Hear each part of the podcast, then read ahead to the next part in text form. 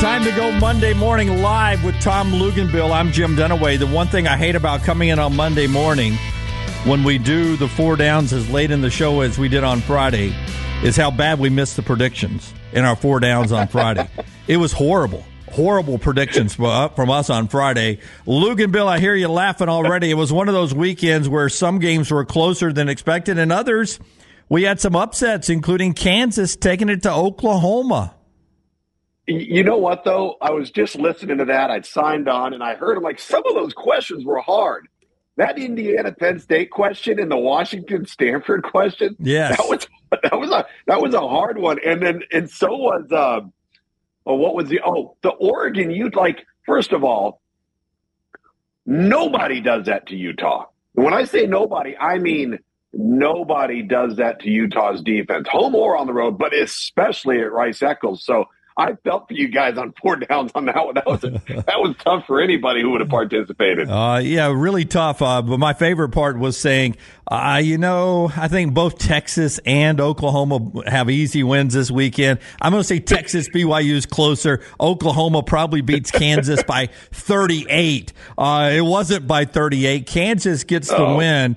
And listen, Oklahoma made the playoffs in 17 and in 19 with a loss, so they're mm-hmm. not out of it by any stretch of the imagination because they got to win against Texas, and they've got some, you know, big wins coming up if they can still run the table, including possibly a rematch with Texas.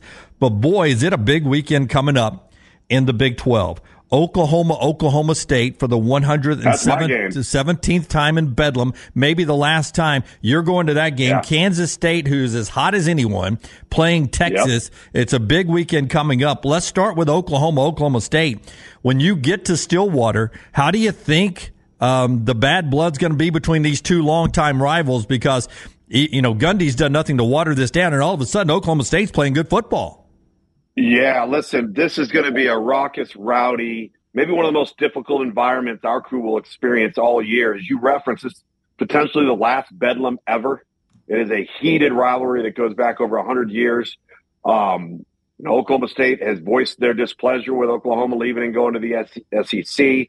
And just think, it wasn't that long ago before South Alabama went up to Stillwater and whooped Oklahoma State. Oklahoma State couldn't figure, couldn't find its way up. They didn't have a quarterback. Now all of a sudden they settled in on the journeyman Alan Bowman. And I think, and I'm serious when I say this, and if you're not paying attention, go check it out.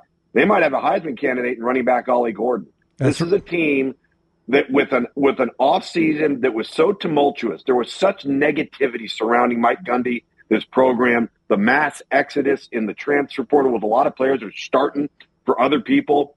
They couldn't run it a lick last year.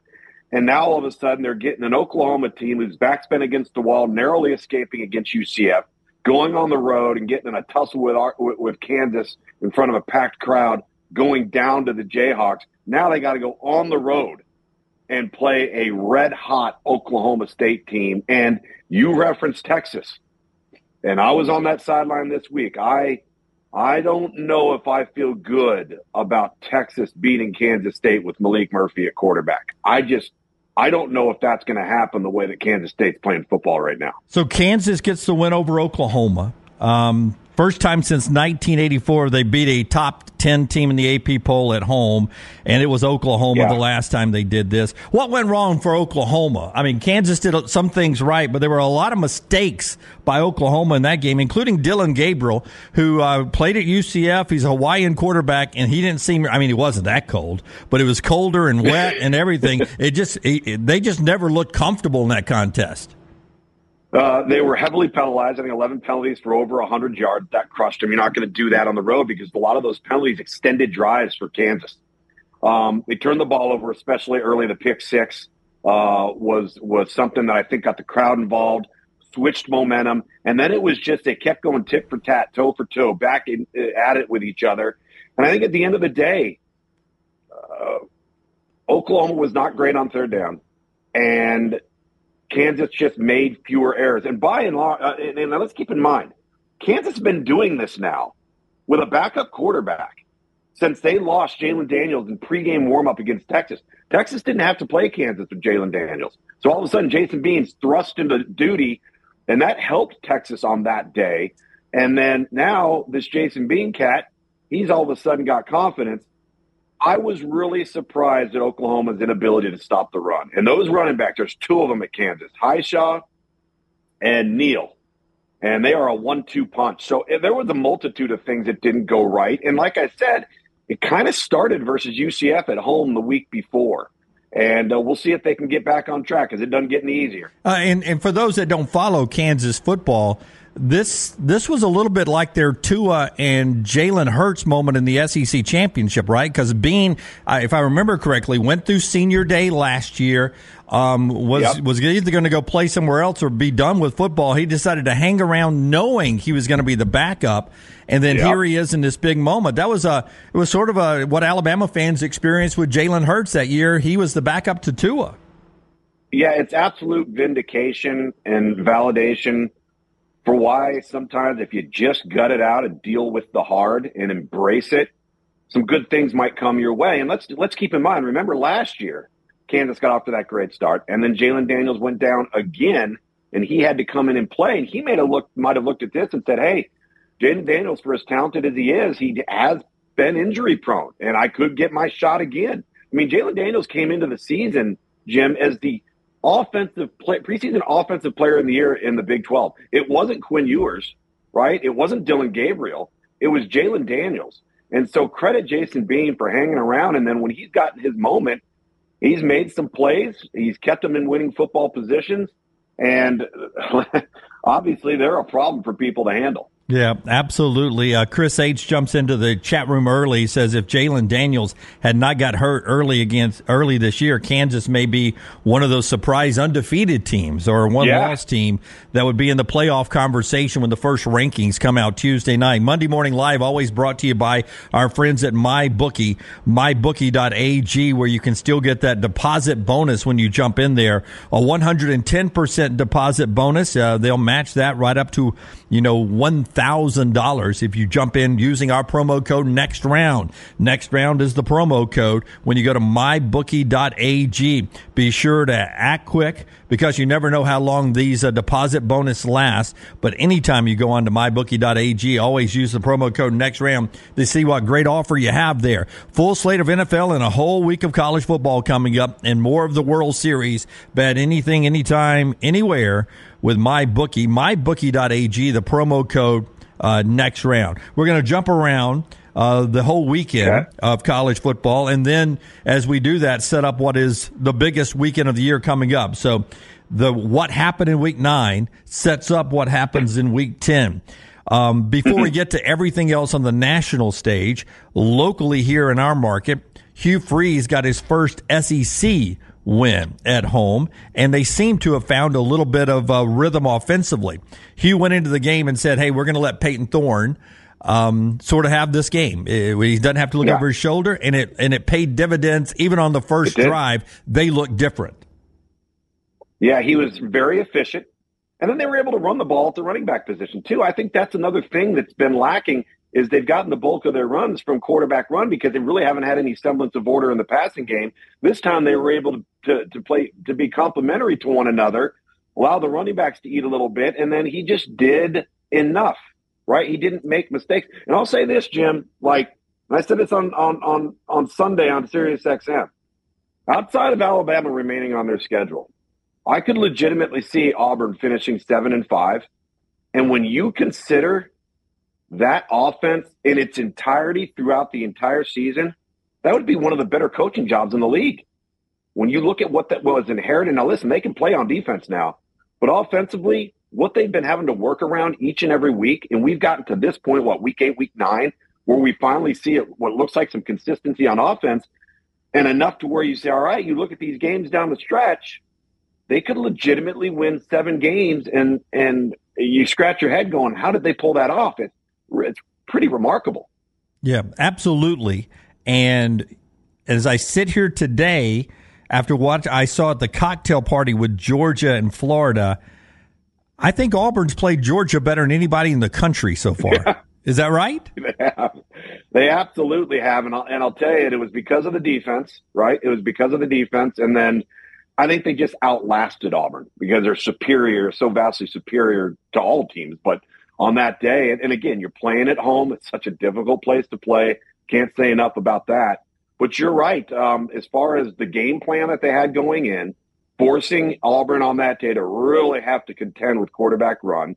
And then defensively, they made a bunch of plays. And remember, that was the game where Brock Bowers was covered, but he wasn't really covered. That's right. And, Auburn had an injury. I think it was Jaylin Simpson who went down late, and he was he had shut Bowers down for most of the day yeah. or limited him. And when he got went went to the sidelines injured, that's when Bowers started to eat. Speaking of Bowers, no Brock Bowers for Georgia, but no problem against Florida in the cocktail party.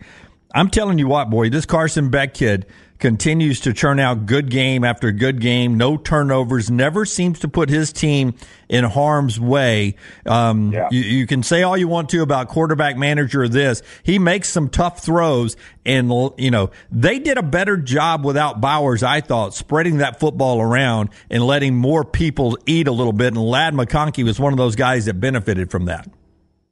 It started versus Kentucky. That's when I felt it started with Carson Beck because in that game he showed the ability to work through progressions and find other people. And and they didn't have Ladd McConkey then, but they had Rosemy-Jacksaint, Rosemary Jack Saint, excuse me. They had Rod Rod Thomas. He targeted them. They made plays for him. All of a sudden, confidence is up. And so obviously the sky's not falling in Athens, Georgia without Brock Bowers. They've got other guys that have taken upon themselves to step up. And here we are at this point of the season. And we're, we're seeing these new quarterbacks that everybody was wondering about. I was wondering about all of them Kyle McCord, uh, Beck, uh, Jalen Milroe, a, a, wealth of quarterbacks across the country. And you're saying, okay, well, who's going to be that guy that figures it out and emerges? And right now, it's, it's Carson Beck. And I, I agree with you, Jim. Like, he's made some very difficult intermediate and deep level throws look fairly routine. And once he starts playing some more and continues to gain confidence, and they can continue to add more in the run game, he's gonna he's gonna be a problem. Like I could see him emerging and eventually becoming exactly what they had with Stetson Bennett towards the end of Stetson Bennett's uh, career. Billy Napier did something in that game um, that that bothers me. I guess it bothers me when it doesn't work. Um, it's it's fourth and inches. Uh, and listen, I'm I'm okay going for it because uh, you got to take some chances uh, if you're going to knock off number one, two time defending national champs. But it's a 10-7 game, fourth and inches, and instead of just lining it up and doing the tush push or, or whatever, or just running a play with ETN, um, they they do a little gadget play, uh, and it doesn't yeah. work. Um, and from that point on, it was all Georgia. I think it quickly went 17-7, 24-7. Uh, it led, it, it, was, it was the, it was the game right at that point. He decided, right. uh, we can't, we can't get an inch or a few inches, uh, less than a foot by just lining it up. We had to do some kind of gadget play. And that was the, that yeah. was the game right there for me. Yeah, and I think in those situations, when you're playing somebody like Georgia, that's when you get into your 12 personnel or your 13 personnel and you and you direct snap it to the running back and you outnumber them in the box and you say, okay, we might not be ideal at the point of attack with our five linemen, but we're going to outnumber you with the tight ends and and and we're going to overload one side. If you got to get a couple inches, I feel like if you're not going to do the push – that's generally your best option if you're not better the, than the opponent. if you're if you're just flat out better, you line up, you run inside zone or what what have you, and you just know that you're going to win up front. But I don't think Florida's felt that way against uh, Georgia. Certainly not in the last few years. But I can totally see what you're getting at, and I I, I would you know furthermore. You know, because Gus Malzahn did this on the two point conversion play against Oklahoma two weeks, and it was like, man, you, you don't have one better than that. I mean, that's you got down there, you scored, you're in position. There just had to be a better choice. And again, we're all Monday morning quarterbacks and second guessing. But I think the other thing that I have a bit of a pet peeve about sometimes too is when it is fourth and inches, third and inches, and we're snapping it five yards back into the shotgun. You know, let's let's yeah. line up, get under center, and let's just try to see if we can get those few inches. Okay, uh, Kirby gave Dan Mullen a little bit of a haircut uh, afterwards. We'll talk about we'll talk about some of the coaches who are not afraid to fire back. Uh, after I tell you about our friends at Manscaped, if you need to be well groomed and get a haircut, Manscaped can uh, take care of you head to toe. All you have to do is go to manscaped.com, manscaped.com. Use our promo code Monday twenty.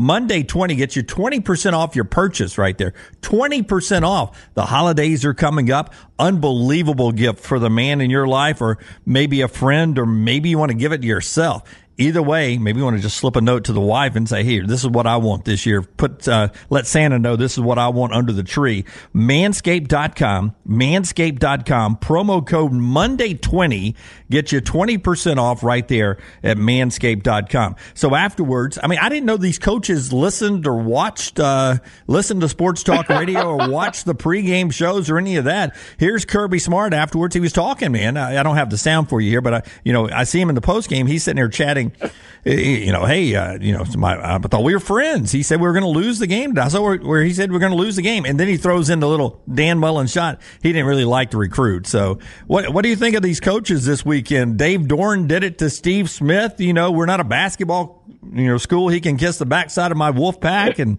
And Narduzzi's there throwing his players under the bus on Twitter. Ooh. I mean, uh, let's start with Kirby. Uh, a fair game, I guess. It seemed like it was all in you know in fun with his old rival Dan Mullen. Well, the, the, the problem is on, on our end of things, which is now the world Dan Mullen is living in, is you have to take a side. You're going to be asked to make a pick, all right? Hopefully you have some validation behind why you're making that pick. And you're going to be right some of the time, and you're going to be wrong some of the time. That's just the nature of the business. It is what it is. What I laugh about is all of these coaches continually talk about how they don't pay attention to the noise and they don't pay attention to what's being said about them. They're so full of it. They're getting every ounce of it. If somebody says something, that SID comes to that coach and goes, Hey, did you hear about this?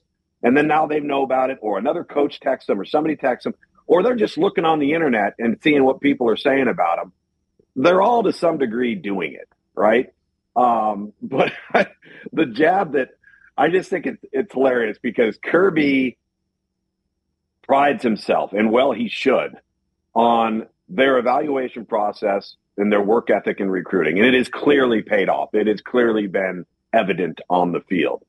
And then he makes the jab about Dan at Florida. What's interesting to me though is like you kind of look at Dan Mullen and you're going, well, he had to have done a hell of a job recruiting at Mississippi State. That's right. I mean, a hell of a job. So uh, the first thing that came to my mind when I heard that, as I, I chuckled, but it was clearly a jab, not just a damn it, it was a jab at the rivalry between Georgia and Florida because they've clearly outclassed Florida uh, as of as of late in terms of overall talent profile on the roster. We'll talk Missouri and Georgia with LSU and Alabama and all the other big games coming up near the end of Monday Morning Live, which is always brought to you by our friends at MyBookie, mybookie.ag. But back to the games from this weekend. We've talked about the Big 12 in Oklahoma going down, Texas surviving BYU, Auburn getting their first SEC win with Hugh Freeze. We've talked about the cocktail party. But maybe the most impressive team in the country this weekend was the Oregon Ducks and what they did in Rice Eccles. Utah had won 18 straight, 27 of 28. Bo Nix goes in with Oregon and he completes 14 of his first 15 passes. And just like that, it's Oregon 21, Utah 3. And that was never a contest. Right. Dan Lanning's team, you could say, other than Georgia, you can say maybe other than Michigan, you can say maybe other than Florida State. Oregon's playing really good football, though. They may not be playing the best in the country, but they're in the conversation as the best team in the country. Despite the loss to Washington, I couldn't agree with you more. I think they're a top three team right now. They might be a top two team in terms of just sheer performance. Um, you know, the two road games, you go to the Husky Stadium and, and narrowly lose, then you go into Rice Eccles. And nobody does that there, as I mentioned that's two hardcore uh, road games right there. That's and right. So uh, I thought the level of efficiency of Bo Nix, because here's the thing with, with Utah, especially without Cam Rising, they cannot afford to get into a track meet style team with anybody that's good on defense. For example, a week prior, they could survive because they're playing SC on defense. That wasn't going to happen with Oregon getting up because Oregon's got guys on defense and it has some semblance of order on that side of the ball. But they took the crowd out of it. They put so much pressure on an offense that prides itself in grinding you down, maintaining position of possession of the ball, shortening the game by not letting you have the ball on offense. And it, it, it, it took their entire mode of operation and threw a grenade on it. So I thought it was the most impressive, impressive performance of the entire weekend. I think it sent a message. Um, and, and listen, that conference now with Arizona beating Oregon State on late on Saturday night, um, SC so fortunate to win. Colorado goes down again. Um, you still got Washington. You still got Oregon, as we referenced. And here's the interesting thing. I posed this question to Barrett Sallee yesterday. More likely to lose out, Colorado or USC? Um, I would. You can use this on your four downs this week. No, it'd be fantastic. Um, USC um, this weekend with Washington, they still have UCLA. They still have and Oregon and Oregon. Um, Colorado seems like they had one game I thought they could win. Still, well, it looked like at the beginning of the season they could. It was Arizona, right? Right. And at the beginning of the season, at the beginning of the season till now, the other one was Washington State. When Washington State's kind of falling apart, but Colorado's got to play that game in Pullman. Right. Right. Well, the quarterback might be on a stretcher. Yeah, I mean, Shedeur Sanders um, watching that game the other night. Uh, uh, seven sacks, 17 hits, kept getting up. Deion says uh, afterwards that he took a injection at halftime to manage the pain he was dealing with so much. You could see him limping around out there. Um, oh yeah, yeah. Uh, that's a tough question. I feel like USC right. will get somebody I feel like they will beat somebody, but boy, it shouldn't have been Cal this past weekend. Cal, uh, Cal, no. if I got this right, Cal, you know, loses. They go for two. I love that at the end. You know, why not try to walk it off there? Uh, USC beats Cal fifty to forty nine. Cal's playing their third string quarterback and their fifth string running back. Third string quarterback, their fifth string running back. They had four turnovers and still had seven touchdown drives in that game yep. and a chance to beat USC. Hard to believe USC is seven to two. They keep escaping these uh, these monumental upsets.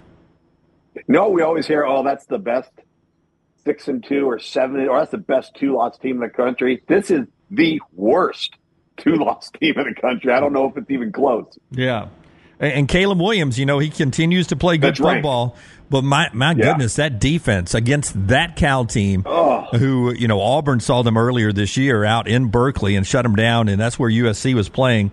50 to 49 fortunate for USC to survive that one in what is crazy times out in the Pac 12 but since Washington beat Oregon and, and they have struggled. Oregon took that loss and has gotten better each week. Washington yeah. seems to have gotten worse. Washington survives a Stanford team that I think still has two wins. And it was, I think it was 35 33. And they run a gadget play. The guy's wide open and he drops the pass. It was a little low, but he drops the pass. And a late touchdown there, and Washington comfortably wins that game. But it was scary for a moment against Stanford. It, Oregon seems like a playoff team to me. Washington does not right now. And yet, Washington is the unbeaten team. Do you think Washington yeah. can survive and make it to the Pac 12 championship game? They go to LA this weekend to play USC. Yeah, uh, listen, I think they can, but not if they continue to play with fire like they have the last couple of weeks. They went from making everything look so effortless to things actually looking difficult it not being easy. Um, and I don't know what's created that, why that's occurred.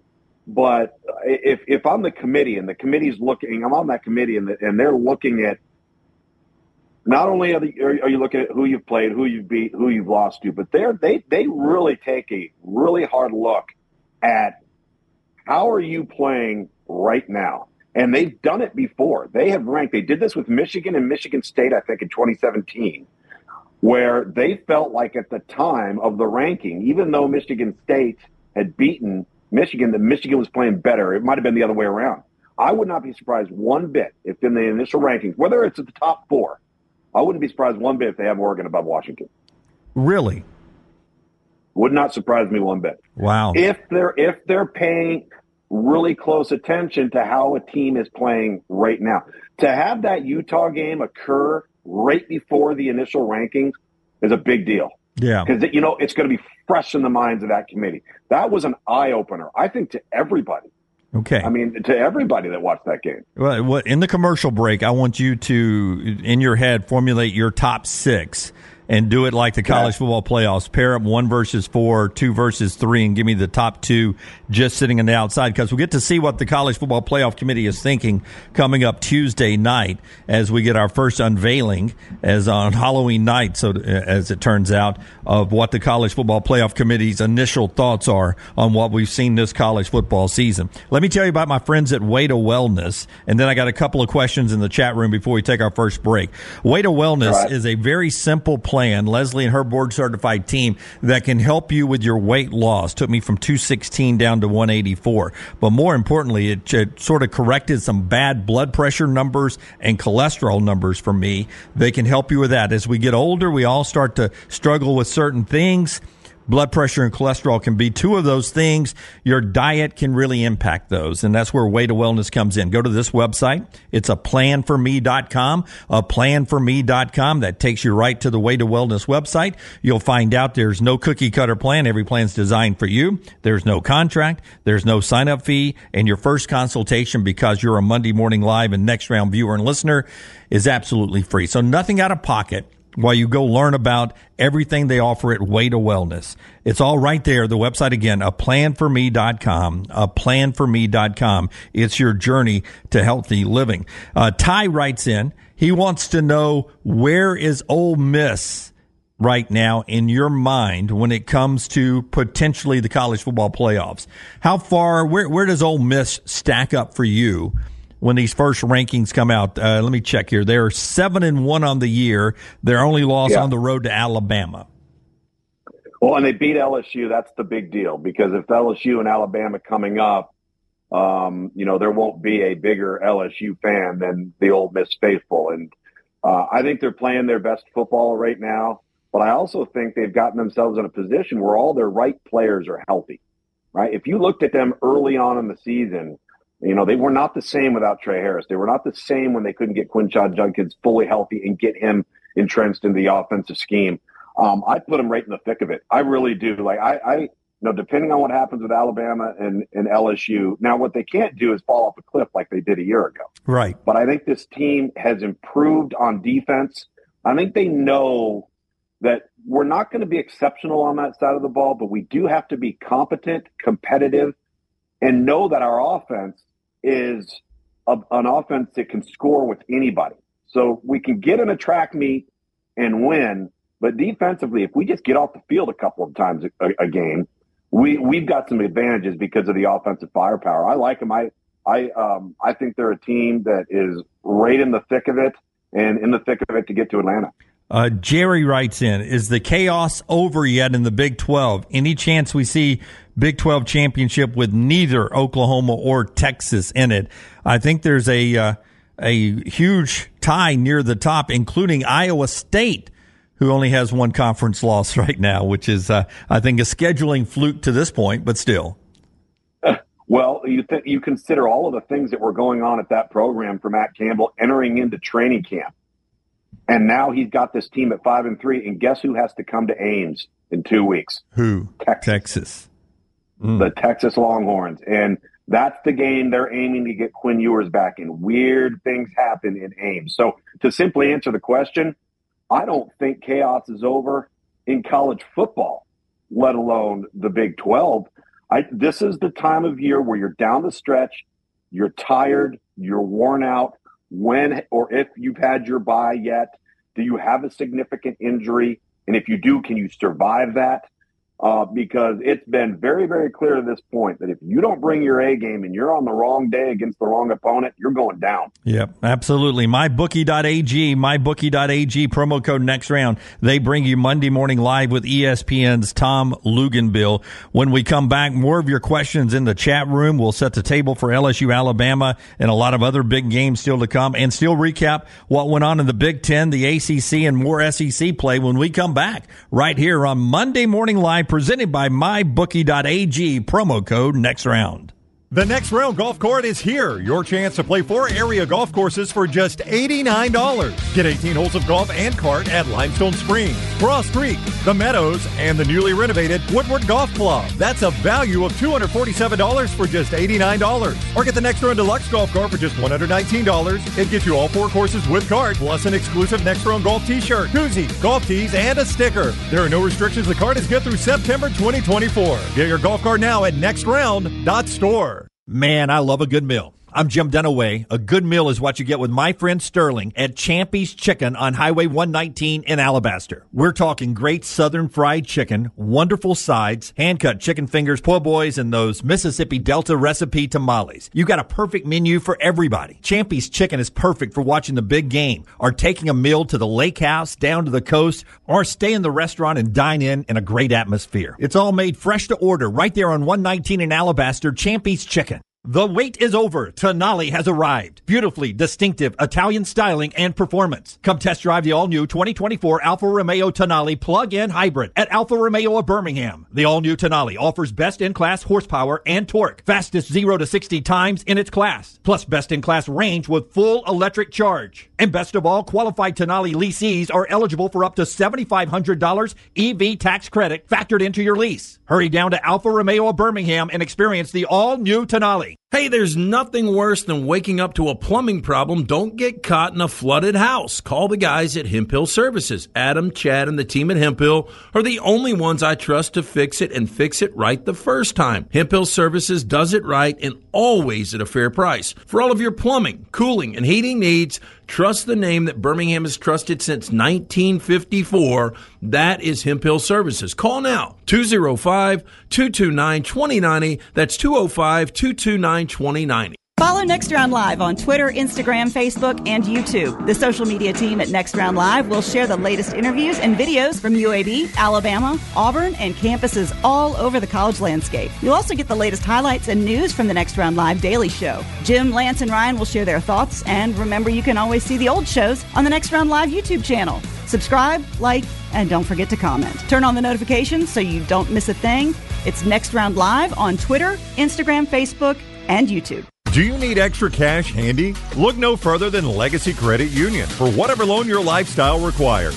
It only takes a few minutes to apply and request the amount you need to give you peace of mind. With affordable low rates and manageable payback plans, a Legacy Lifestyle loan is crafted just for you. Apply online today at legacycreditunion.com slash join. Lifestyle loans from Legacy. Terms and conditions may apply. Legacy is federally insured by the NCUA. Make sure to start your day at nextroundlive.com. Get caught up on the latest podcasts and videos from the live daily show, plus specialty shows such as the Mystery Fifth Hour. You can also learn more about the whole staff at Double Down Media, find all of our social media feeds, see the latest videos from our YouTube channel and gaming channel, plus find other ways to consume the show like the Next Round mobile app, which you can download direct from the site via your iOS and Android device. Make nextroundlive.com your homepage and stay up to date with everything from us here at the Next Round.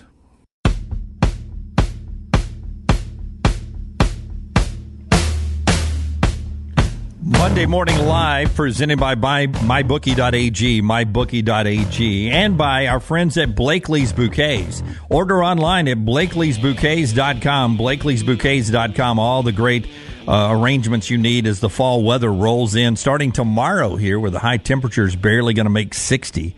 Uh, and so Thanksgiving's just around the corner and all the holidays. You get the, the flowers, the bouquets and all the table settings and stuff your mantles right at blakely'sbouquets.com, blakely'sbouquets.com or over the phone 205 579 4900, 579 4900 or in person at the flower shop right in Oxmoor uh, on Oxmoor Road, right there in downtown Homewood. There's only one. It's Blakely's Bouquets, blakely'sbouquets.com. Luganville not only has Bedlam on Saturday, he's got the Battle for the Belt on Thursday night. Yeah. South Alabama and Troy. Good football game there. South Alabama got surprised by Louisiana, but Troy playing really good football right now. Well, I, listen, both of those coaches have done such a good job. Um, and listen, Troy, based off of what the NCAA may or may not do with James Madison, if they did the right thing, they'd allow James Madison to play. um, Troy could find themselves in the thick of it. Right? They need they need Tulane to have a stumble. Uh, they need Air Force to have a stumble. But uh, that was a huge win and against a pretty good opponent in Texas State this past week. And that quarterback, Troy Gunner Watson, is guy. He, he, he's a player. So yeah, it should be a good one on ESPN two on on Thursday night, and then what I got Bedlam on Saturday, and the following Tuesday I'm somewhere in the MAC. I don't know where I'm at. So three games in about five six days. uh, but two good rivalry games this week for you as Luke gets ready to hit the road. Um, Tesla Talk says Ole Miss ain't beating Georgia, so you can forget about uh, the college football playoff discussion. But with Ole Miss, they got Texas A&M this weekend at home. Georgia's still on the schedule down the road and potentially maybe if the things worked out right in an SEC championship game, there is a path to where they could get into the playoff discussion. So you at least would want to have that path out there. Could Ole Miss challenge Georgia? Where's who is Georgia's toughest game remaining? Do you think? Well, as far as you know, having to deal with an offense, it's this week against, Missouri, and it right. would be Ole Miss. And the question that was asked of us in the last segment is, it wasn't are, are they are they in the mix? Yeah, they're in the mix. They've earned the right to be in the mix. Um, and and the thing I, I keep pointing to that LSU game because right now LSU is a problem, and they've kind of quietly improved a little bit on defense, while all the while got a quarterback that should be in the Heisman Trophy discussion. In, in Jayden Daniels, he's carried that football team through a lot of ups and downs on defense for them. So um, for Georgia, it, it, would be Missouri and Brady Cook, and then, you know, I, I think, listen, as a, as an overall team, is is Georgia going to be better than every team they face when they take the field? Yes, but I do think, in fairness to Georgia, the schedule has gotten more difficult. I don't, you know, I don't know if anybody would have been overly convinced that at this point of the season, you would have seen as many ranked teams, including Florida last week, okay, as many ranked teams that would have been on Georgia's schedule at this point. That's right. Missouri, whose only loss is, is to LSU, a game they should have won, is at 14. Yep. They get Georgia this weekend in Athens. Georgia is number one in the AP poll. Uh, Missouri is 14. Uh, Ole Miss is there. They're 11. Tennessee is there. They're 19. Uh, that is still right. left. And Georgia Tech just beat nationally ranked North Carolina uh, this past week. I saw this about uh, it's Brent Key that's over there, right? I saw. Oh, yeah. I saw this, and it can't be true. I have yet to have a chance to go check this out. But he's four and zero oh versus ranked ACC teams, and something like four and four versus unranked ACC teams, something like that. I'll see if I can find the stat here real quickly, but it, it just it it cannot be true that that's the case. I got it right it's, here. Okay, here it sounds about right. Yeah, Georgia Tech. Brent Key is four zero oh against ranked ACC teams, three and five versus unranked ACC teams. That cannot be right. I, have got to verify that, but I I think well, I read that somewhere yesterday. Well, see, well, Miami this year, North Carolina this year, North Carolina last year. That's three. So there's one more out there. They were all ranked, yeah. right? And so uh, it would have been. I think it would have been. Oh, it would have been Pitt last year, right? Probably so. It would have been Pitt last year. Yeah. So yeah. So there's four right there. Um, I, I will say this though, man. What that program was the last, you know, three to four years, and what he's done in a short period of time, uh, that that guy's done a really, really good job. And remember, they got throttled at home by Boston, by uh, Bowling Green, and somehow have recovered from that and find themselves in the spot they're in right now. I thought Gene Chizik had fixed that North Carolina defense, but uh, it it is USC East. Uh, this weekend. 200 again, 246 rushing yards in the fourth quarter. I know. 348 rushing yards in the game for Georgia Tech and they made a play at the end. Uh, Tez Walker is released from the hospital. It was a big hit, causing a fumble to yeah. secure that victory. But Georgia Tech at home and the ACC, it's down to Florida State if they're going to be a playoff team this year because NC State beats Clemson. Let Let's talk Clemson first, and we'll come back to North Carolina and do Florida State. Clemson is now four and four, and, and this is this is this is a telling sign here for Dabo in their last 12 Power 5 games, they've lost seven of those.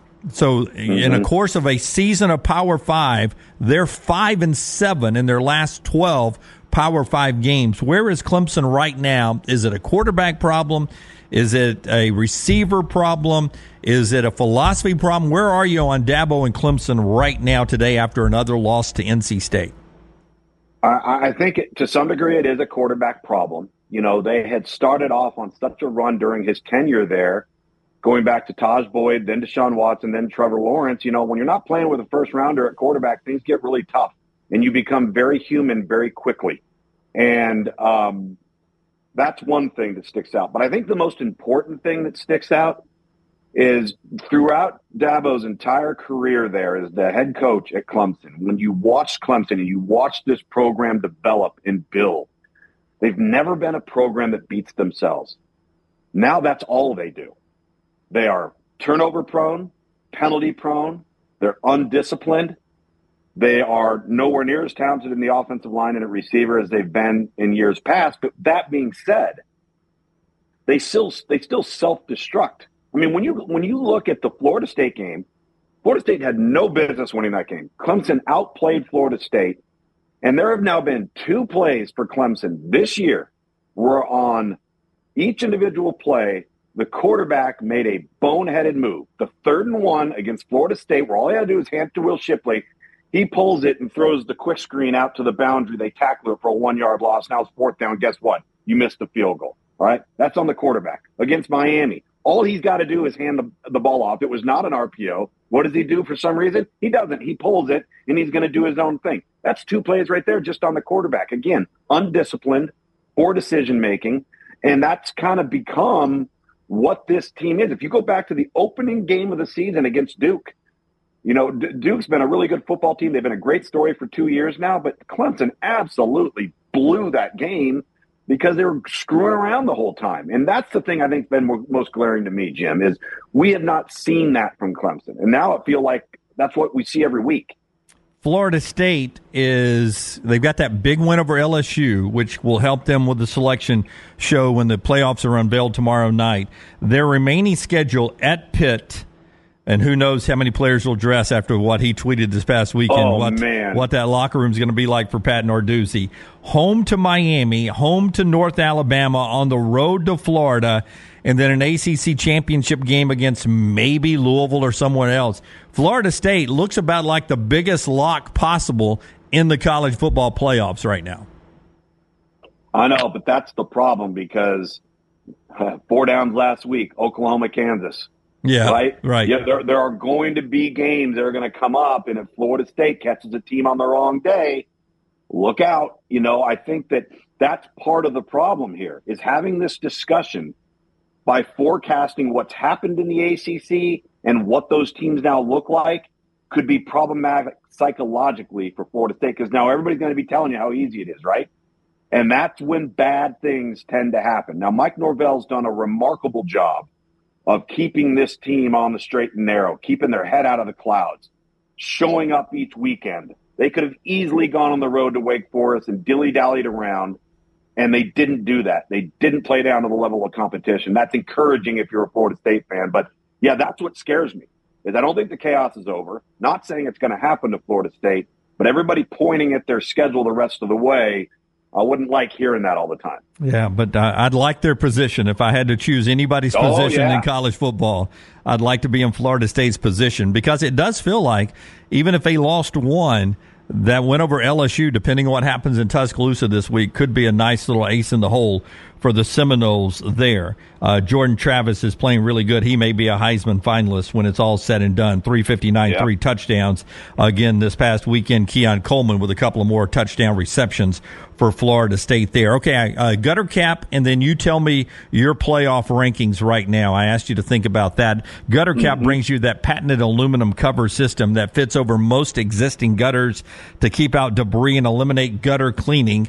It's backed up by a lifetime warranty with our man C. Stu. He's been doing this locally in Birmingham for over two decades. You don't stay in business with a great reputation like C. Stu without doing it right. He uh, gives you 45% off the retail price right now if you go to guttercapbirmingham.com, guttercapbirmingham.com, or you can call him up. 205 823 2212. 205 823 2212. Stay off that dangerous ladder forever with our friends at Guttercap, guttercapbirmingham.com. Let me hear your rankings right now. One versus four, two versus three. Who is it?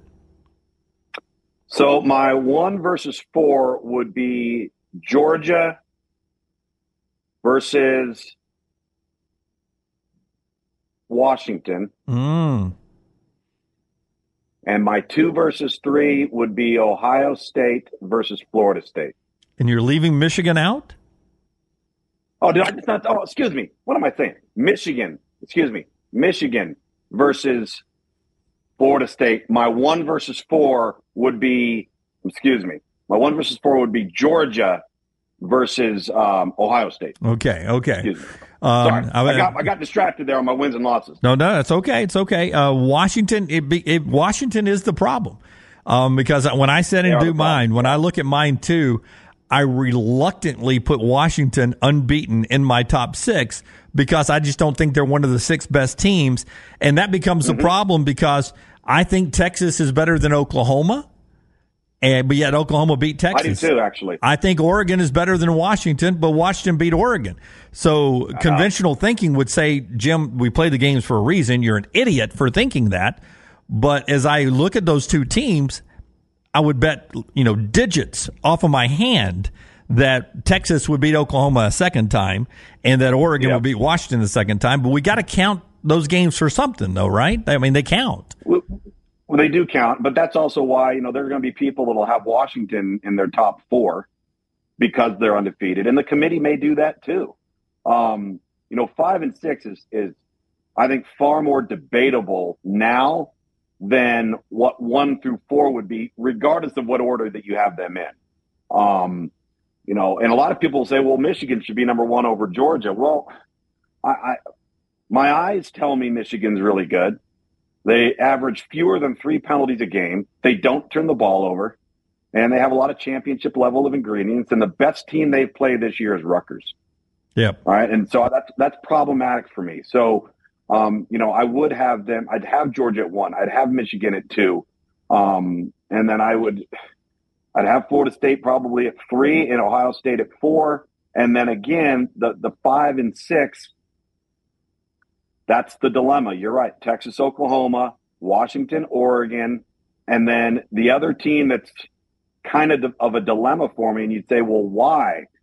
and it's because they're so talented on defense. And and given which quarter you decide to play, I still think Alabama could be a problem for all of those teams in the top five or six. Yeah, Alabama's not out of it yet either. Big game with LSU this weekend. I, I got Georgia, Florida State one four, Michigan, Ohio State two three, Washington and Oregon five six, and Washington to me um, it sticks out like a sore thumb. And I don't trust Ohio State either. We'll get to the games this weekend, but Ohio State survives Wisconsin.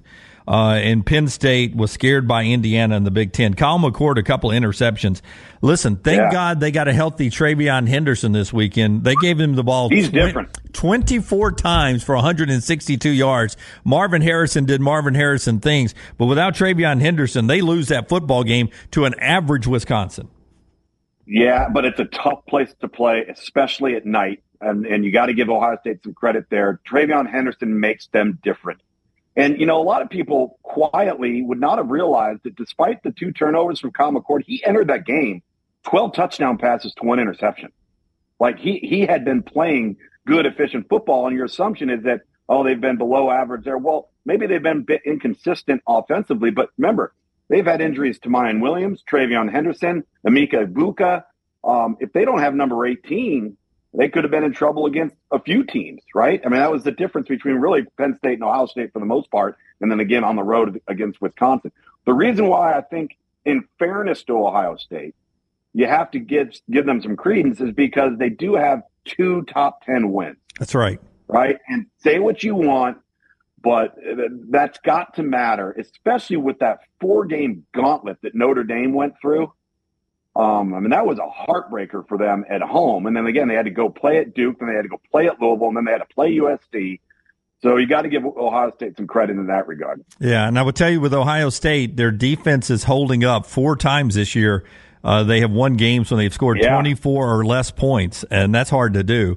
Uh, so Ohio State's defense and uh, Alabama's Do you have them at defense. four? Um, you have them at four. I had them at three. I had Florida State at four okay. because of uh, oh, okay. the wins, because of uh, those quality yeah, wins that they win. have there. But I test. I don't trust them. I don't trust them. I think I think Michigan yeah. will cruise when it's all said and done. Michigan will cruise to the Big Ten championship. It just we haven't seen that from Michigan yet because of their schedule, but I think they're that good. All right, we will set the table for the weekend coming up. Uh, that includes Steve's question here: If Alabama beats LSU. Are they a lock for Atlanta? Um, a lock is the tricky word there. I wouldn't say a lock, but uh, at Kentucky, at Auburn, still are tricky games. I know Kentucky lost to Tennessee 33-27 uh, this past weekend, mm-hmm. but that's still a dangerous game for Alabama with what they can present offensively at times. Yeah, and the, and the bottom line is, let's just say they do get past uh, LSU. Um, they're going to be the better team in the previous or the remaining two games, and then it's going to come down to what have we talked about all year long about Alabama? Will they be heavily penalized? Will they play one quarter quarter lights out and play another quarter like they don't even uh, they don't they're not even at the game? And I'm talking about offensively. Defensively, right um, they're as good as anybody in college football. Yeah. Uh, so LSU Alabama this weekend. Um, there a few weeks ago until they scored 27 in the second half. I didn't know if Alabama could score enough points to keep up with LSU. I still don't know if they yeah. can. But give me a quick look ahead to LSU Alabama coming up Saturday night, 6:45 over at Bryant Denny. I think it, it's fairly simple in my mind. This game cannot turn into a track meet. That does not favor Alabama. That does not favor who they are on offense right now. Um, doesn't mean they wouldn't be able to compete, but if that's the way the thing starts off and it starts off fast, that's a bad recipe for Alabama. Now, this being said, this is going to be a defense unlike any other that LSU has faced. I don't think there are going to be as many guys just running wide open. I do believe that the focal point will be on forcing Jayden Daniels. If you're going to let Jayden Daniels beat you, you can't allow it to be on improvised plays or designated run plays. They know they've got to stop the quarterback's legs in this in this game. You just have to, um, because part of what's made LSU so dangerous is yes, they've been very proficient in the passing game, but that guy has made so many plays when things haven't been perfect, when things have broken down, or they just simply call a quarterback draw, quarterback lead, quarterback counter, and now you've got to have an extra body in the box to deal with them. That's the whole thing for me. Defend quarterback run. Don't allow them to get out in, in front of you 14 to 3 or 17 to 3 because now the game's in LSU's favor. Yeah, that should be a good game. Another big one in the SEC is Missouri and Georgia this week. Uh, Georgia's two closest games 10 point win over South Carolina, 7 point win over Auburn. At home this weekend to Missouri. Missouri coming off of a bye week. Can Missouri play yeah. with Georgia this week? Yeah, they can compete with them because I think they're for real. I, and when I say for real, are they going to be the better team on the field? Uh, no, they're not going to have the same athletes. But here's the thing Georgia has circled this one for a calendar year. If you remember how this game went in Columbia last year, yep. Georgia remembers that, and they know that feeling and and and how scary that was because it could have all been over. And this is a much better version of a Missouri team than that team was a year ago. And now you get them at home I think Brady Cook has been phenomenal. 15 touchdowns, just three turnovers through the air. They've they've just been so efficient with the ball. They don't take risks with the football. They've got an 800 uh, yard rusher, almost a 250 yard rusher, another guy with over 100 yards, and they might have the most dangerous offensive weapon in the entire league, and that's Luther Burden. So um, we've talked about Georgia becoming really good under Carson Beck's leadership because of the moves he's making in the maturity of the passing game. But this is going to be maybe one of the more difficult passing games to this point until Georgia plays Ole Miss that that the Bulldogs will have faced all season long because this Missouri team is creative. They can score. They're really good with yards after the catch, and they've created explosive plays in the vertical passing game. Ed says Missouri's playing some solid football, but because it's in Athens, yeah. still go Bulldogs for him. He thinks they win this one. Stewart Mandel of the Athletic, Stewart Mandel of the Athletic made made an interesting point. When Georgia is challenged and is, and is awake and engaged, in the middle of this 25 game win streak. Uh, everyone thought Kentucky may beat them. They beat Kentucky by 38. Maybe Florida, yeah. since Brock Bowers is hurt, they beat Florida by 23. Oh, here comes bad South Carolina. They only win by 10. Oh, poor old Auburn. They only win by seven. so here comes nationally ranked Missouri with national TV and the possibility of a ranked loss. Look for a 30 point Georgia win if they hold uh, steady here. Elsewhere, you were there last week uh, in, in Austin. Uh, so you they're not expecting Quinn Ewers to play this week, and here comes Kansas State, who is cruising. How tough of a game is this for Sark? I think it's distinctly tough. Um, first of all, not just one, but both of the quarterbacks for Kansas State, including the true freshman Avery Johnson, who is going to be an absolute dude. In fact, Chris Klieman in pregame warm up at the Sugar Bowl last year, because we had just had Avery Johnson in the Under Armour game. And so we're just talking and chatting about him. And he, and remember, Will Howard was coming off of a season in the Big 12 last year where he played lights out. And Chris Klieman says to me, he goes, you know what? I think the Avery Johnson kid's going to come in and push him. And you're saying that about a guy that had just won you the Big 12 championship and you're in the Sugar Bowl. And sure enough, look what's happened. Kansas State is dangerous. The two quarterback system is rolling. Ever since the loss to Oklahoma State on the road, they have really found their stride. And as I said in, in our first half hour, Jim, I from what I saw this past weekend, I think Maalik Murphy will make too many mistakes. Uh, he's going to have to play so good, in my opinion, for Texas to win that game. I may be way off base. I love Texas in the run game. Their weapons are outstanding. Defensively, they're really, really good. But there is a vast and stark difference, in my opinion, between Quinn Ewers and Maalik Murphy. Um, mybookie.ag, mybookie.ag, bringing you Monday Morning Live for about 60 more seconds here. Uh, Royal Payne says, what if Lance Leipold had Texas A&M's NIL money? Scary thought there. Give me a 15 second thought on Lance Leipold, the big win for Kansas, and uh, is he still in Lawrence next year? So I had the good fortune of getting to know him when he was at Wisconsin Whitewater. In my early days at ESPN, I used to broadcast, broadcast the Stagg Bowl. So it was like they're in it every single year. And it did not take long through a 15 minute conversation to go, this guy's big time. Big time. I think he's one of the best coaches in the in the country. I'd put him in the top five to eight best coaches in the country right now. Uh, he could have his pick of whatever job he wants. I know Michigan State's out there. He has a Midwest uh, history um, Texas A&M. If there's a change there, I just think he's unbelievable. Yeah, really, really good coach, and a big time opportunity coming up maybe for him in the Big Ten. Big week ahead. We'll talk about it on the next round coming up uh, when we go live at 9 a.m. Central. Safe travels, Luke. We'll see you here in state later on. Bye, me guys. You bet. Bye.